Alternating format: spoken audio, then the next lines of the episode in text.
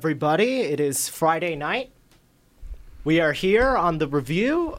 I'm Gideon Karaoke. I'm John Brown. I'm Haley Smilo. I'm Alejandro de la Cerda. I'm Ethan Pelland.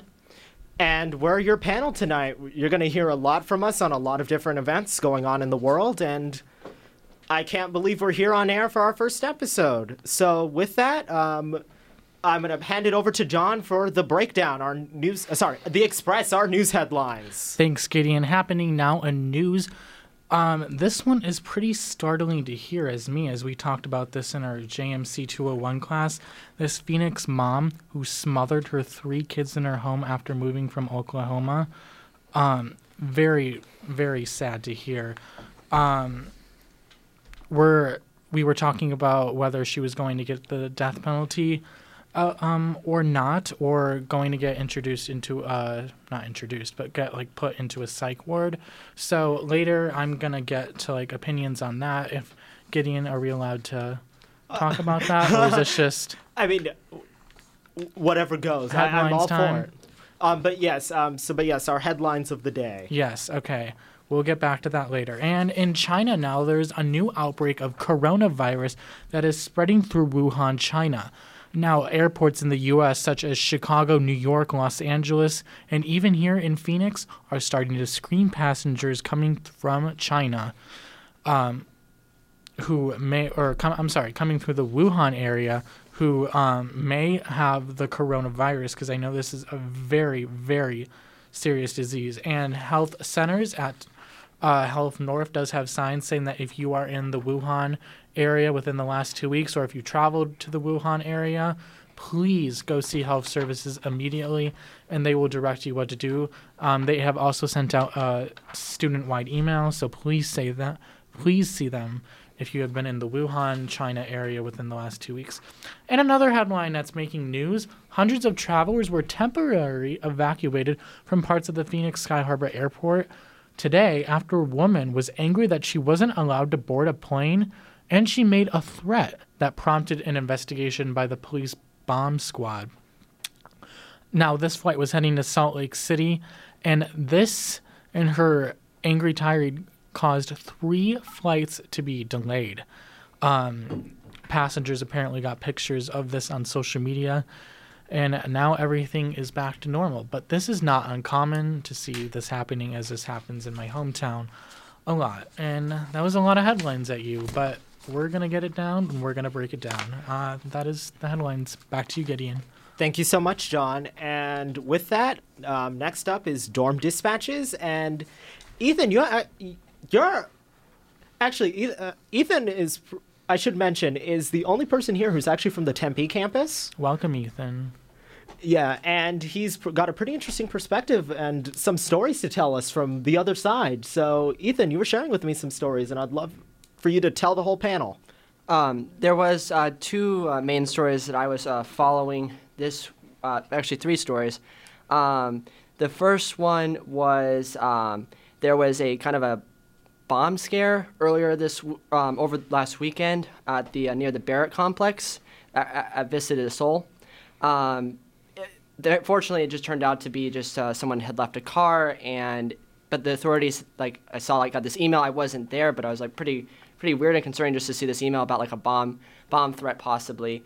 Um, the other story was uh, the uh, USG Senate um, had a kind of a controversial um, resolution that popped up um, about whether or not to notify the uh, campus whenever ICE agents are on campus.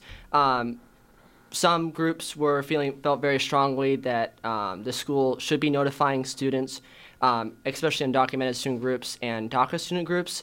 Um, um, the measure did not pass. Um, and then the uh, third story, kind of one closer for me, was that the Maricopa County um, came and did a uh, deputy registrar training, which I participated in. And you know, with the P- presidential preference election coming up, you know, it's great to be seeing students getting involved in the registration process, especially in, in a nonpartisan way. So, like, we want as many students as possible voting and getting out there. Well, wonderful. Um, any thoughts on any of those stories? I, I got some, but I'd love to hear from everyone else. Um, I guess with the eye situation, um, I sympathize with the students who would like to be alerted, um, because where I'm from, I'm from a majority Hispanic and Latinx community, um, and I know it's like a very big issue. So uh, I just sympathize with those students and hope that they can feel comfortable on campus after this news. I would definitely agree that it was very important that everyone was safe and happy and that the bomb threat was nothing too dangerous or worrying. And John? Yeah, going yeah, that bomb threat. I didn't even know about that bomb threat. That was really really scary and especially in this time of the age that you have to take that very seriously because you don't know what someone's intentions are going to be. Oh yeah, I'd very, I'd strongly agree with that. Um, yeah, I actually got that alert at pretty early on Saturday morning. I, Saturday is like one of the few days I can actually sleep in, which is nice. I have a pretty er- morning leaning schedule. So yeah, waking up and seeing bomb threat, but no, like nah, it's not a thing. All clear. I'm like, uh, that's a little weird. So I missed the panic part of it. I got the live safe alerts that Oh, by the way, if you're listening and an ASU student, uh, you can sign up for those pretty easy. Just get the LiveSafe app and sign up. Oh yeah, never mind. I got the alert then. I thought it was like something separate. No, no, that What was am that I LiveSafe thinking alert. about? Yeah, okay. Yep, that was the event. Okay. Yep, it was even covered, picked up by the local news. It was uh, not a great moment, uh, and I'm glad that it wasn't anything more than a suspicious situation. And yes, I definitely do want to uh, second Alejandro on. Uh, I definitely do understand that there is a lot of pain and hurt in in the Latino community concerning ICE and a lot of the border related issues and immigration. It's it's definitely a scary issue if you're right by it, if it is something that directly affects you. So, yeah, as for the w- what student government chose to do, I am I am sure they had the best intentions, but uh, I'm guessing it would be a little hard. I guess from where I see it, I'm guessing from the perspective of somebody who's directly affected by those policies, might not feel the same way. So, with that, um, any other things any of you have been seeing around school at ASU generally? Any? Oh, um, I just wanted to note to anyone that's uh, listening right now, it, it's actually a really good idea to sign up for those uh, live alerts, um, just to always keep you aware of things that are going on. Um, even if maybe it's not like a big deal like that was, say, is if you can always, it, it's just good to be aware of what's going on and being able to help out the authorities in situations like that. Yeah. And uh, oh yeah, so um, before we move on, I just want to ask, go around the t- uh, tables. We're actually in two different rooms, um, and ask, how's everyone feeling being back? It's a little rough. I feel like the is a little more challenging than the last semester, but that break was so good. And I was saying during break, I was like, man, I can't wait to be back. Break is kind of getting boring, but now I wish I was in break again with all the work I have to do. You know, to an extent, I totally ditto what John just said. It was being on break was super nice, but by the end of it, I was bored. But I'm happy to be back here, back with my friends, reporting and doing what I love. So uh, I'll take it. I'll take being back at school despite all the work.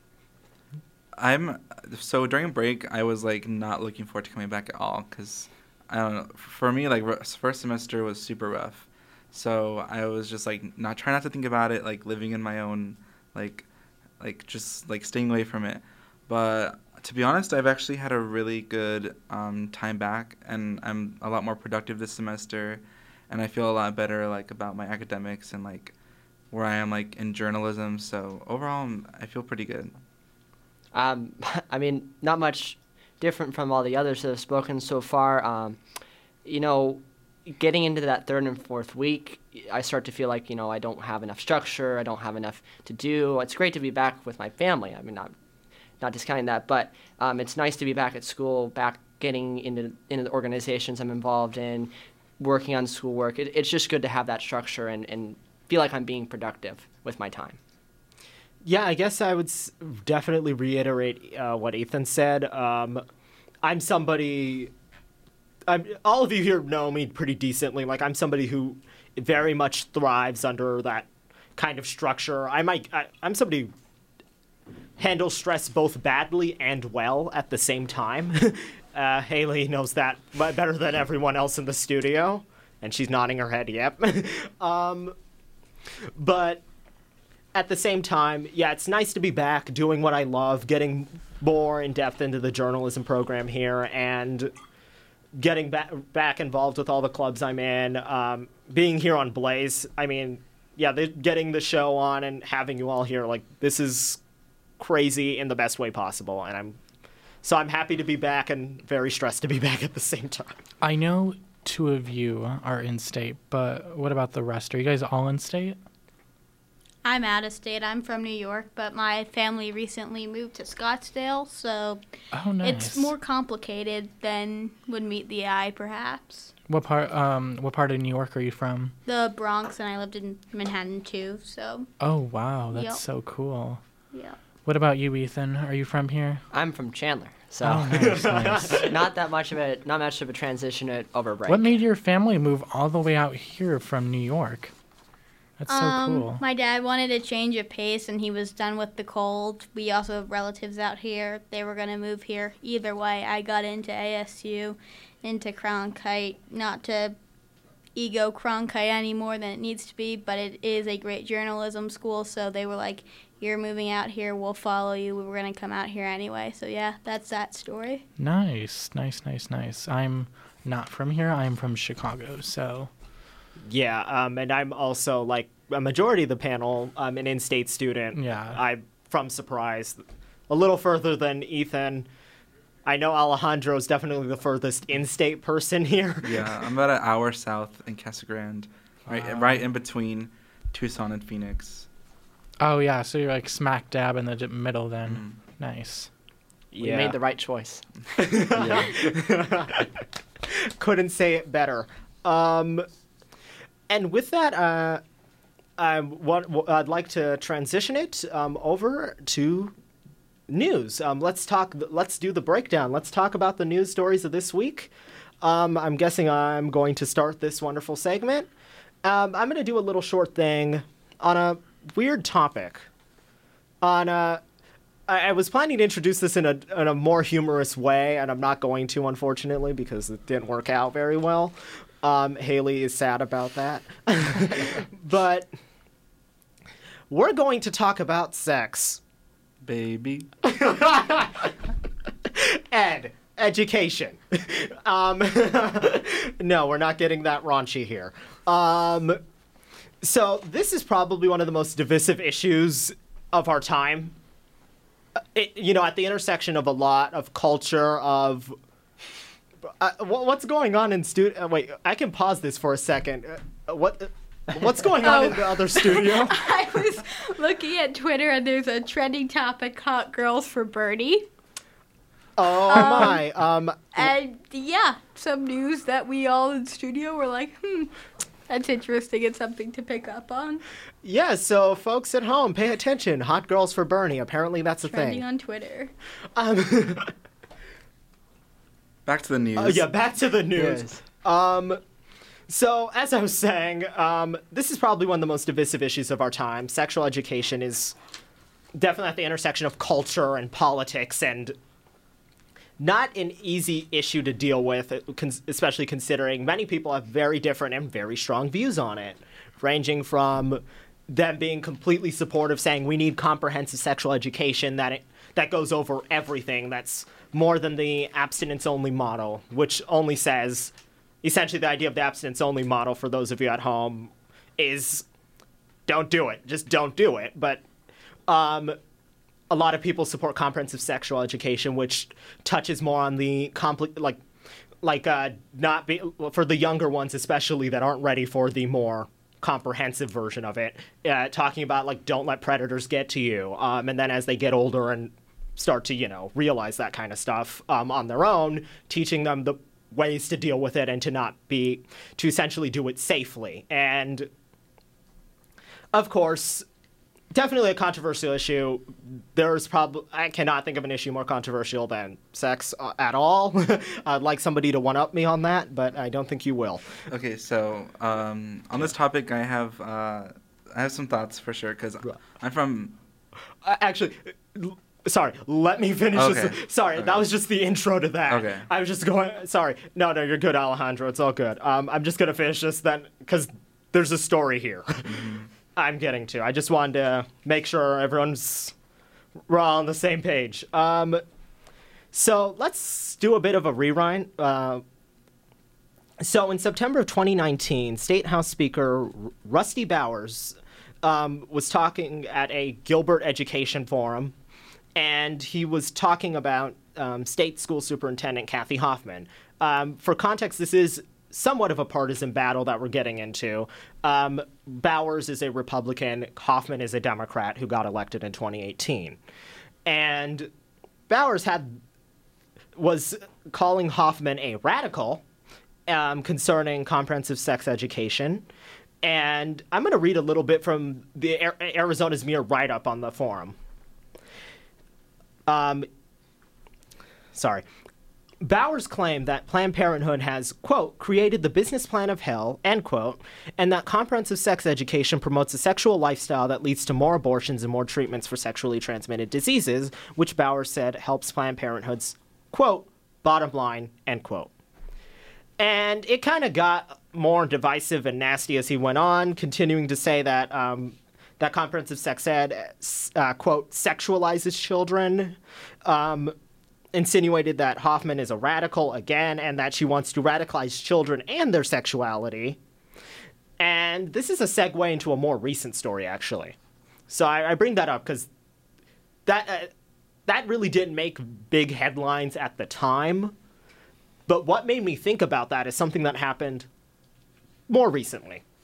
So, um, those of you who have been paying attention to the news for the past month or so have n- noticed that Arizona is in the national news again for a bill that our legislature introduced. Um, those of you who aren't from Arizona, the state legislature is fun. and both the literal way and the sarcastic way at times. So. So, a bill that made the waves in the past couple weeks um, was from State Senator Sylvia Allen. And let's rewind back to that same education forum. She was actually there, by the way.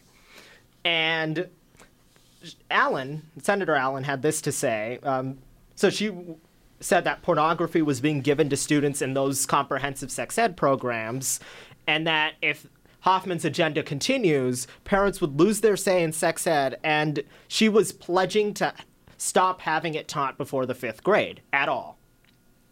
And I really want to reiterate that um, to not push an agenda or anything, but sex ed is more than just telling kids about sex itself, I, sexual intercourse. I just want to make that clear. Um, so Allen did keep her word 100%, and then some. So when the legislature um, was starting to introduce bills, they reconvened last Monday. Allen introduced a bill to ban sex ed at all before the seventh grade. Like it would be prohibited to be taught before then. And this was met with national and statewide support or outrage, depending on who you were talking to. And that's sort of a. Of course, a lot. I'm sure most of you in here have heard about this, at least the second part. So on that, I just want to, Alejandro, you seem to have some thoughts earlier, and I just want to hear what you have to say. Um, well, um, where I'm from, Pinal County, I don't know if it still is, but I know at one time we had one of the top t- highest teen pregnancy rates in the whole country.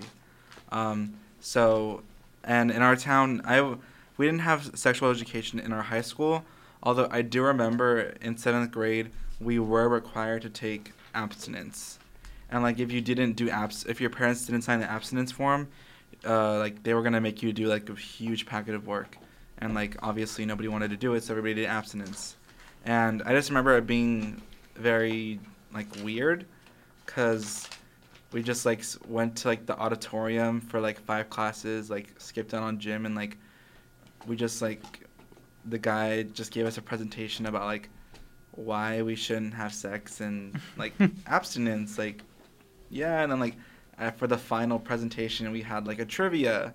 So we were just like shouting things like penis and like other weird sex terms for like points for like a prize at the end to show that we like retain the knowledge on abstinence.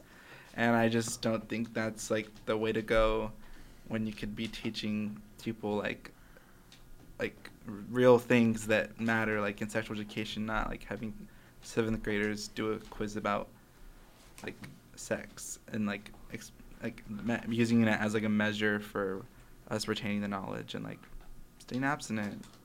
Yeah. Those are my thoughts. I have a similar uh, s- sort of story. Um, actually, what the bill Gideon was talking about has basically already been adopted back in the district where I'm from, which is the Chandler Unified School District, where um, the school board essentially decided that they would no longer allow the schools to have um, sexual education cl- courses at all before seventh grade. Um, so basically, my city has already adopted this sort of uh, stance. Um, and even even when they were sort of allowing it in fifth and sixth grade, it was still kind of like what Al- Alejandro was talking about, where it's just it's it's not teaching people about how to do it properly or how to do it safely. It's just more so like don't do it, don't think about it. But at least from my point of view, that isn't very realistic stance to take, and it's a lot better in in my view to be teaching kids at least, or not teaching, but like explaining to them how to do it safely because a lot of them are still going to do it. I guess on the opposing side of things, like I was telling you all earlier, I'm from New York City. We grew up learning about sex, education from the fourth grade all the way through high school. I think it was important, and I think, like everyone has said, sex education is more about than just simply having sex. You know, we need to learn about things like puberty. We need to learn about how our bodies continue to grow, drugs, all sorts of different things that you may learn in a science class, you may not. But there's also a purpose in a sex education class beyond just sexual education. Once you get to a older age, you probably should learn about those things, and that's what high school sex education is for, I think. So I don't think I understand where these people are coming from, but I think they need to realize there's more to sex education than just sex. Yeah, I pretty much agree with Haley there. And uh, John, do you have any? Um, well, we did have to take sex education slash like health in seventh grade and eighth grade, and then we had to do it our sophomore year of high school. But yeah, Haley sums it up really good. Yeah. I agree. Well, and if I'm gonna be honest, I just think sophomore year is just a little too late. I mean, at least Well, there's we got it introduced in seventh and eighth grade. It was just a it's a state law yeah. that we had to take it in high school and everything. But yes, sophomore year is very late because if you think of what high schoolers like, I mean, yes, it's good for high schoolers to get it introduced to them again because high schoolers ha- have a very active sex life, as shown in statistics. So, Yeah.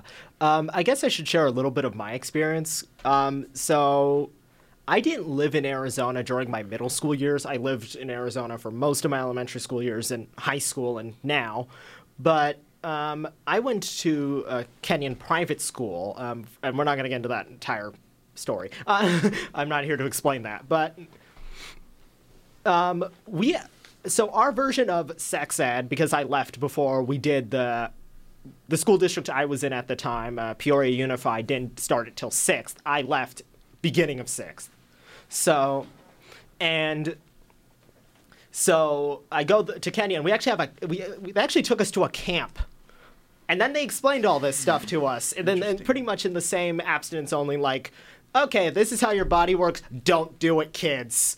And I went to a religious school, so there was that whole added religious message on it. But yeah, um, so that's where I'm coming from. And they, I should mention that in Arizona, the laws on sex ed are it's opt, it's opt in, so the parents actually do have to sign a form, a waiver, and schools are not required to teach it in Arizona. Um, in high school, I did, I was in Arizona all of for all but the first semester of high school, and my school didn't teach it because it would be let's just to, to call it a third rail would be an understatement. Let's just say rioting at best. uh, to use a bit to, to sprinkle on the hyperbole on air to say it would have not been fun. The uh, yeah. It would have been controversial in my town too. Mine as well. Yeah. um, So anything else, any more things on like that before we before I hand it off to Ethan to talk on foreign policy? I think we summed it up. Yeah. So yeah, Ethan, take take us away. Take us around the world with Ethan's weekly update on what's happening outside of the nation's borders. All right. Well, he gave a pretty good intro. So uh, first, I'll be talking about um, the outbreak in the city of Wuhan, China. Um, I'll give you some some more inform- um, some more statistics. So at least so far, 1,300 people have been infected and 41 have died. Um, the virus has spread to actually 10 other countries, including two cases here in the United States. However, fortunately, the CDC has quarantined both individuals, and as we were discussing earlier, they've been very um, judicious with finding and screening everyone. Um, and at the same time, about three days ago on Wednesday, the World Health Organization declined to declare a world health emergency, which would have laid out stricter guidelines and uh, provided assistance to states affected by the crisis. But with how quickly this is accelerated, I'm pretty sure when they meet again in seven days, they will declare one. Uh, the Chinese government has swiftly taken drastic measures. They've shut down all travel in and out of the affected epicenter, leaving at least 40 million people locked in, as well all movie theaters, many malls, and other public places have been shut down. And this is, uh, this actually has a pretty big effect on the financial markets because Lunar New Year is coming up very soon, and there's a lot of travel and commerce. And I was reading earlier that uh, there, it was estimated about a billion dollars would be spent just in the box office for the lunar year. So all those movie theaters, that's a lot of lost revenue. Wow. Um, staying in East Asia, the International Criminal Court reached a historic decision earlier this week. Uh, they condemned the genocide of Rohingya Muslims and ordered the civil authorities in Myanmar to take all necessary mem- measures to protect its remaining Rohingya population. Okay, so to provide some uh, context to the situation, the Rohingya Muslim minority has long experienced marginalization and state violence since the inception of the Buddhist state, Buddhist Burmese state, sorry. Um, they have been deprived of citizenship by the Myanmar government since the 1982 nationality law and are generally considered to be a stateless people. And the Myanmar government's official position still is that they're illegal immigrants from Bangladesh. Um, their treatment by the national government did not improve with the introduction of democratic elections in 2011 and did culminate in an indiscriminate state crackdown in May of 2017. Um, during this, Buddhist militias and the Myanmar security forces killed at least 24,000 Rohingya and razed and looted at least uh, 900 villages during the crackdown as well, they weren't just killing killings. There was also mass gang rapes and sexual assaults that were conducted, um, and the crackdown produced an enormous refugee crisis that's that's sent hundreds of thousands of Rohingya to Bangladesh, India, and other surrounding states. Um, and as the crackdown occurred, also Myanmar barred the press and NGOs for nearly two years from the region and imprisoned two Reuters journalists for reporting on the crisis. Um, and pivoting slightly, still in the same situation, was it was quite extraordinary that of all the nations, Gambia, which is a which is a landlocked small African state, was the one who brought this to the ICC. And it required a considerable amount of courage for their justice, manor, justice minister to bring the case. Um, many larger countries had neglect, uh, chosen not to do so because the Chinese government had put a lot of pressure um, not to do so because the Chinese government has pretty strong ties with the Myanmar government. And the story actually has some uh, connection to ASU as a visiting scholar that came here earlier in the fall semester at Barrett. Dr. Simon Adams was very involved in lobbying and advising the Gambian government in the case. Uh, moving to Europe, Brexit has finally officially been approved by the House of Commons. The UK is slated to enter an 11 month transition period starting on January 31st. So they're still subject to all the laws and regulations of the EU regarding trade, free movement of people. However, they will no longer be able to vote in the EU Parliament. So they basically are in a customs union, but they don't have a say. Um, and so during this transition period, the EU and the UK will be negotiating over the future of trade, free movement, and the Irish border. And these are all very potentially calamitous issues, especially the Irish border, which has a long history, especially with like things like the Troubles. There's concern that if it's, it's not properly addressed, that there could be uh, inflaming of tensions between uh, Catholics and Protestants in Northern Ireland. Uh, the EU during these negotiations will want is said that they want to ensure a level playing field, that they want uh, their labor, consumer, and environmental laws to stay pretty similar to the UK's, uh, because they're concerned that the UK would essentially undercut them and get rid of all of, um, basically lower their regulations and standards. Um, and it remains to be seen if the two parties are actually able to successfully negotiate and resolve the myriad of these issues in the 11 month period. The EU is pretty pessimistic about it, but Boris Johnson has promised very strongly that he will negotiate the exit by the end of the period. Uh, elsewhere in Europe, the World Economic Forum held its annual conference in Davos.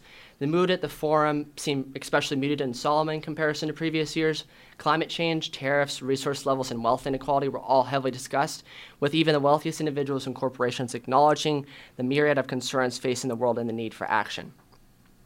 And then for anyone who isn't aware, the uh, World Economic Forum is essentially where corporations and very wealthy individuals come together to discuss, you know, all the problems that are facing the world and try to draft resolutions and plans to resolve those.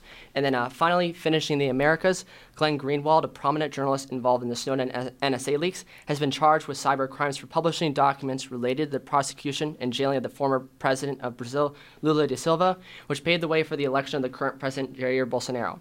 The documents revealed coordination between the presiding judge and current Justice Minister, Justice Minister Sergio Moro and the prosecution in the case. In response, the Brazilian government has retaliated with a myriad of investigations and harassment of Greenwald and his news outlet, The Intercept. International organizations and many prominent American journalists have called upon the Brazilian government to drop, drop the charges and noted the enormous threat this poses to press freedom, and additionally have called into question the conviction of Lula da Silva, who was placed on temporary release after the publication of the messages. The reason why this was also such a big deal was that in, when Lula da Silva was going to be running in the 2018 presidential election for Brazil and was leading in the polls, but when he was arrested, the PT party, which was for a long time the most popular party in Brazil, had to put another candidate in place, which allowed Jair Bolsonaro to win, which would have been quite unlikely if Lula was running against him. Um, the questionability of the trial and ensuing prosecution of Greenwald leaves an already teetering Brazilian democracy on increasingly shaky grounds. Wow, thank you so much for that very comprehensive update of some of the biggest news happening internationally. Any questions from the panel on it? I have a question. So you said that they met at. I sorry, I forgot the name of the conference. Uh, it's the uh, World Economic Forum. It's in World Davos. Economic Forum. So I feel like I see in news a lot, like oh, like every uh, couple weeks, like there's some big meeting at the UN or some World Peace Organization or some some organization they're having a meeting at, and they talk about big issues but then like I just keep seeing this ongoing cycle of these type of events, but like I never see anything really come out of them. Like, is there a reason for that, or I'm just not tuned in enough to these type of events? Not to get too political, but um, oftentimes these events are seen by critics as just kind of PR, um, and they're not really. Normally, what comes out of these conferences is they acknowledge the existence, which, which is a good step. I mean, you gotta acknowledge a lot of the problems, like for example, what what uh, the fires in Australia and the fire, the wildfires in California. I mean, these are big issues, and clearly there's some link between the changing climate, whether or not you think it's from man-made or non-man-made. The climate is changing, and so it's a good step for these companies and these individuals to be acknowledging it. But oftentimes, a lot of these conferences, they they they come together, they say you know, we acknowledge these problems, but oftentimes there, there really isn't definitive measures they're going to take. And it's just, again, it's just like acknowledging, but not having definitive strategies. And no one's like, no one's like having to do something. It's not a requirement if you go to this conference that you have to say cut your carbon emissions or things like that. Okay. Thank you. Yeah, and any, any anything else before we move on for anyone else from the panel? I think he just about summed it up and Mhm. gave me a good report on what's happening around the world. Yeah. Thank you so much, Ethan. Got it.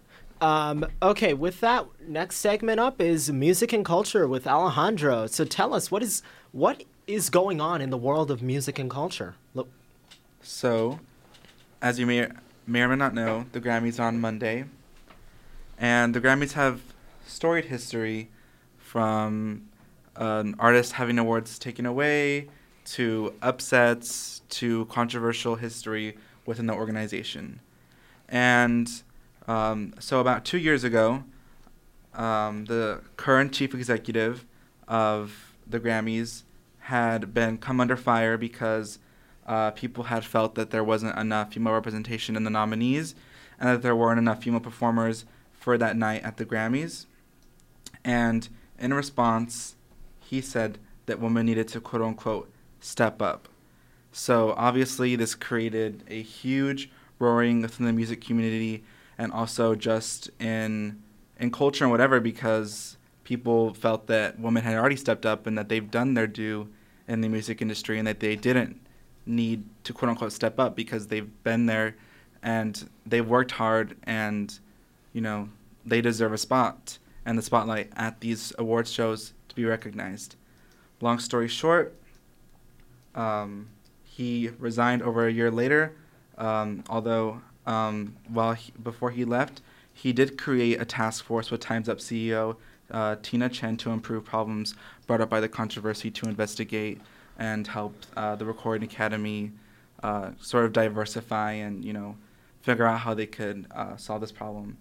So fast forward a little bit, and Deborah Dugan, who was uh, previously at the company Red, which was co-founded, which was founded by Bono, which is the uh, they fight against AIDS and uh, help um, fight against that. So she went from that to the, being the chief executive.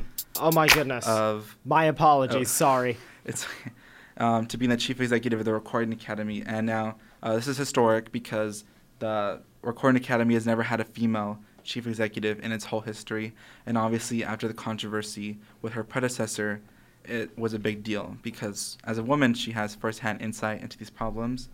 However, on January 16, 2020, it came to light that Recording Academy's chief executive Deborah Dugan was removed from her position. This was only just 10 days before the Grammys were scheduled to happen. The Recording Academy's response to this was that she had been placed on administrative leave due to concerns by the Board of Trustees, one of those concerns coming from uh, about being uh, misconduct on her part. Um, this was brought by a senior female member of the Academy. In a New York Times report, reporter Ben Sisario says that the complaint was brought by a former assistant of Dugan's predecessor who said that she led with the bullying type management style. The report also acknowledges that this came three weeks after Dugan sent a memo to the Recording Academy's HR department where she raised concerns about the governance and practices within the organizations which led Dugan to believe that, quote, something was seriously amiss at the Academy. Now, some of these key concerns um, her concerns detailed in the memo, including voting irregularities, financial management, exorbitant, quote unquote, exorbitant un- and unnecessary legal bills, and conflicts of interest involving members of the Academy's board, executive committee, and outside lawyers. Um, now, some of these things um, that she had been brought up, uh, that she said, she said, quote, what has been reported is not nearly the story that needs to be told. Missed, uh, this is, sorry, this is uh, uh, Deborah Dugan's lawyer, uh, Bryan Freedman. He said that and he said when our ability to speak is not restricted by a 28 page contract and legal threats we will expose what happens when you step up at the recording academy a public nonprofit. Um, so uh, she also said on good morning america that she want i actually want to make change from within. Um, when they asked her if the grammys are rigged she was she said i was trying to eat uh, at each step to take a deep breath and say okay i can make a difference i can fix this i can work on this team um, so she went on to elaborate on that. She said, quote, For instance, Ed Sheeran and Ariana Grande, who had been voted for by the membership, missed out on nominations in the 2019 Song of the Year category, in part because of an artist who ranked 18 out of the 20 uh, top vote getters was nominated instead. So she's brought up a lot of concerns in this and basically um, accusing uh, the Academy, Recording Academy of being broken from the inside. And you know it's uh, very interesting for me to see um, that uh, you know the woman basically who was brought to fix these issues is now uh, has now been outed and is now being accused of her own crimes while also accusing uh, the recording academy of being responsible for her removal and it's also important to note that in the report um, she Dugan also reported receiving unwanted sexual advances by Joel Katz who um, uh, the reporter Sisario says in the article is quote a powerful industry lawyer who represents the Grammys. Um, so obviously this will be um, an ongoing uh, legal battle. Um, so I just wanted to uh, see what you guys uh, thought of the situation. Um, I mean, I I'm not necessarily extremely aware of the music scene, um, but it, it certainly is a situation that seems to have a lot of angles and um, probably would reserve judgment until more information comes about it, but it certainly seems like problematic that the Grammys did bring in this woman to reform and kind of improve the image and like push the idea that it was being progressive and, improving itself. But once maybe she pushed too much, it seems they they put push her out.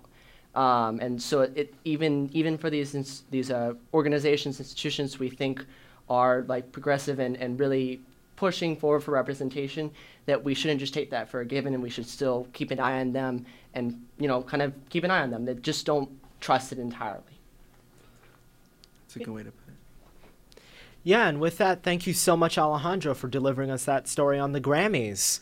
And with that, it is finally Haley's time to shine here on sports. So, Haley, what's going on in the world of sports? Before I touch on that, I want to say something real quick on what we just talked about. Oh, sorry. You're all good. Um, I think it goes for those of you who aren't in Cronkite. We have a dean named Dean Gilger who wrote a book about women leadership in the media industry, and I think it goes a lot to what her book was saying about the balance of a woman in leadership, because they can either be seen as way too bossy or pushovers. So I think that could have been part of the problem, and I think that people get intimidated sometimes by when women try to come into power roles.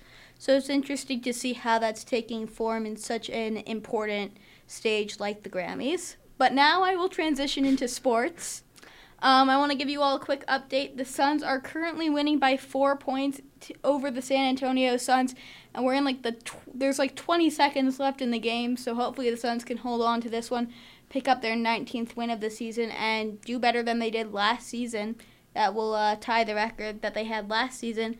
And now I will quickly move into football and let you all know that unless you've been under a stacks of homework or living under a rock, the Super Bowl is coming up next week, and it's going to be the Kansas City Chiefs against the 49ers. The game's going to be a defense versus an offense game with the 49ers looking like a defensive powerhouse and the Kansas City Chiefs looking great on offense. It's going to be Super Bowl 54, and it's taking place in Miami at the Hard Rock on February 2nd at 4:30 Mountain Time. If you're not in it for the main event, the halftime show should be pretty great because Shakira and J-Lo are ready to blow the house down. Next week I'm going to get more into it, but this week I want to tell you guys about how they got there. So let's go all the way back to th- 2013. Vine's crazy, Screaming Goats are what everyone's watching on YouTube, and Lorde is topping the charts. But recently, the Chiefs acquired head coach Andy Reid from the Eagles, and they and he's looking good for the Chiefs. Then in 2016, the Chiefs drafted Chris Jones in the second round, and he's still a part of the core defense of the Chiefs today, and he's part of the reason the Chiefs are where they are. In 2017, though, the Chiefs would really start building as they drafted Pat Mahomes. He's their quarterback, and he's really, really, really important to where they are today as he's thrown over 50 touchdowns. He, in fact, threw most of those in the 2018 season and continues to grow on that number. That takes us to the 2020 season where the Chiefs have looked good for most of the season, with the main turnaround coming in Week 10. That was their final loss of the season so far, and they've been winning and winning and winning from there. On the 49ers side, it's a shock that they were able to get to the Super Bowl so quickly.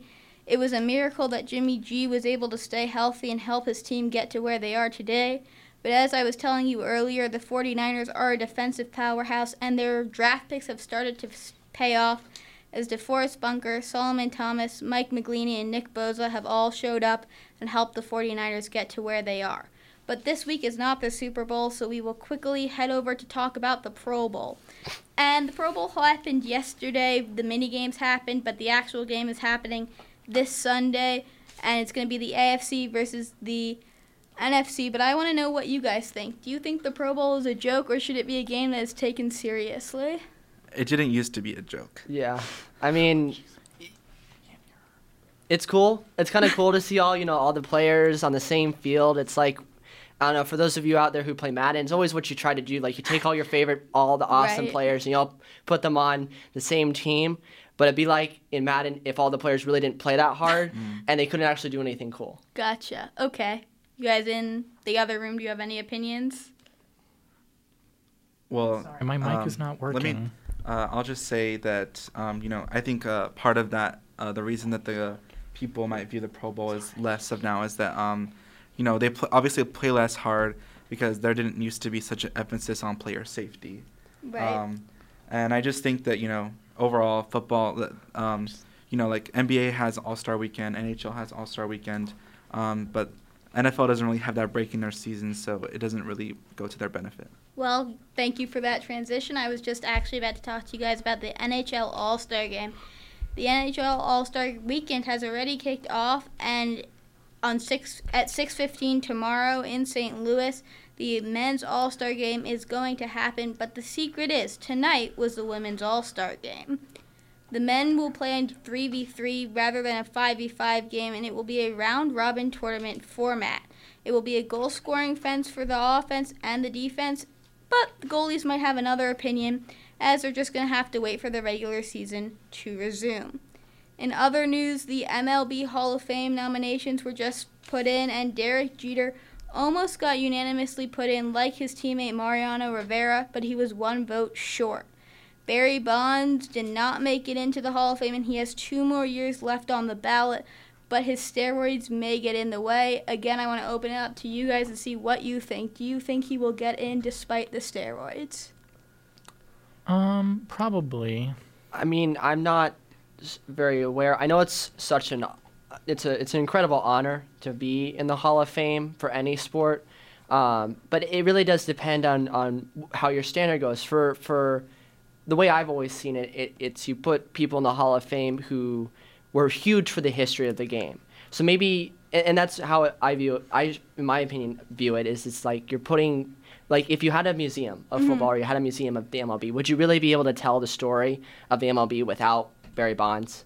Mm-hmm. I mean, I think yes, of course, it, you don't want to reward steroid use, and but there are other players who did use steroids, and there's less of. There's also some um, disagreement now over what really constitutes steroid use and what's really just measures that are meant to help players, you know, protect themselves and heal because of the huge demands that the sports put on them. Right. Yeah, I couldn't say that any of that better myself. And also, um, why do would you happen to know why Jeter managed to get one vote away from unanimous and man and just just missed it, barely missed it? So they're actually talking about that right now, and I was gonna give you guys the scoop next week and let you know more because they're, as I said yesterday, is when these decisions came out. So they're kind of investigating that right now. There's actually a joke going around that they're gonna subpoena the BBWAA, who's the group that uh, makes the votes. But my suspicion, as a Yankees fan, is it was either a Boston Red Sox reporter or a Mets reporter. But Ah, uh, of course. you know, I'm happy he got in, and uh, I think everyone who's a Yankees fan, a baseball fan, or him himself, he said he's happy and he doesn't mind. So he's there. He's where he deserves to be. So uh, that one vote won't get in his way. Wow, that's a beautiful way to put it. And is that all from you today? Uh, I'll let you guys know to go follow us on Twitter at the Review Blaze. I want to mention that for some of my stuff, I'll give you guys articles to read if you wanted more, just because we were a little rushed for time today. So uh, there will be some articles on there that will give you a better overview of what I was talking about. And as well, for anyone who wanted to read more about some of the stuff I talked about in my portion, it, um, all ASU students have access to the New York Times. You just have to use your login, and then you get free access to all the New York Times coverage and their archives. Yes, so take advantage of that. You are paying for it uh, if you're an ASU student. And with that, I am sorry for the minor technical difficulties that have been going on through the shows. There are some minor issues with the studio, and also I was the one who produced this episode, so Good job, Gideon. Good job. thank you so much. um, Good so- start. Yeah, we're, we're, we we really have to leave the studio. So I re- so before we go, I just want to say thank you so much for tuning into the review. Um, what Haley said, follow us on Twitter at the Review Blaze. We what we want to post more content, and we will be posting a recorded epi- uh, the recorded version of this episode onto podcasts soon. So we'll have all that information there. So follow us and Have keep a the conversation. weekend, everyone. Ha- have a great weekend. I'm Gideon Karaoke. I'm John Brown. I'm Haley Smilo. I'm Alejandro de la Serna. And I'm Ethan Pellin. Good night, everybody. Woo!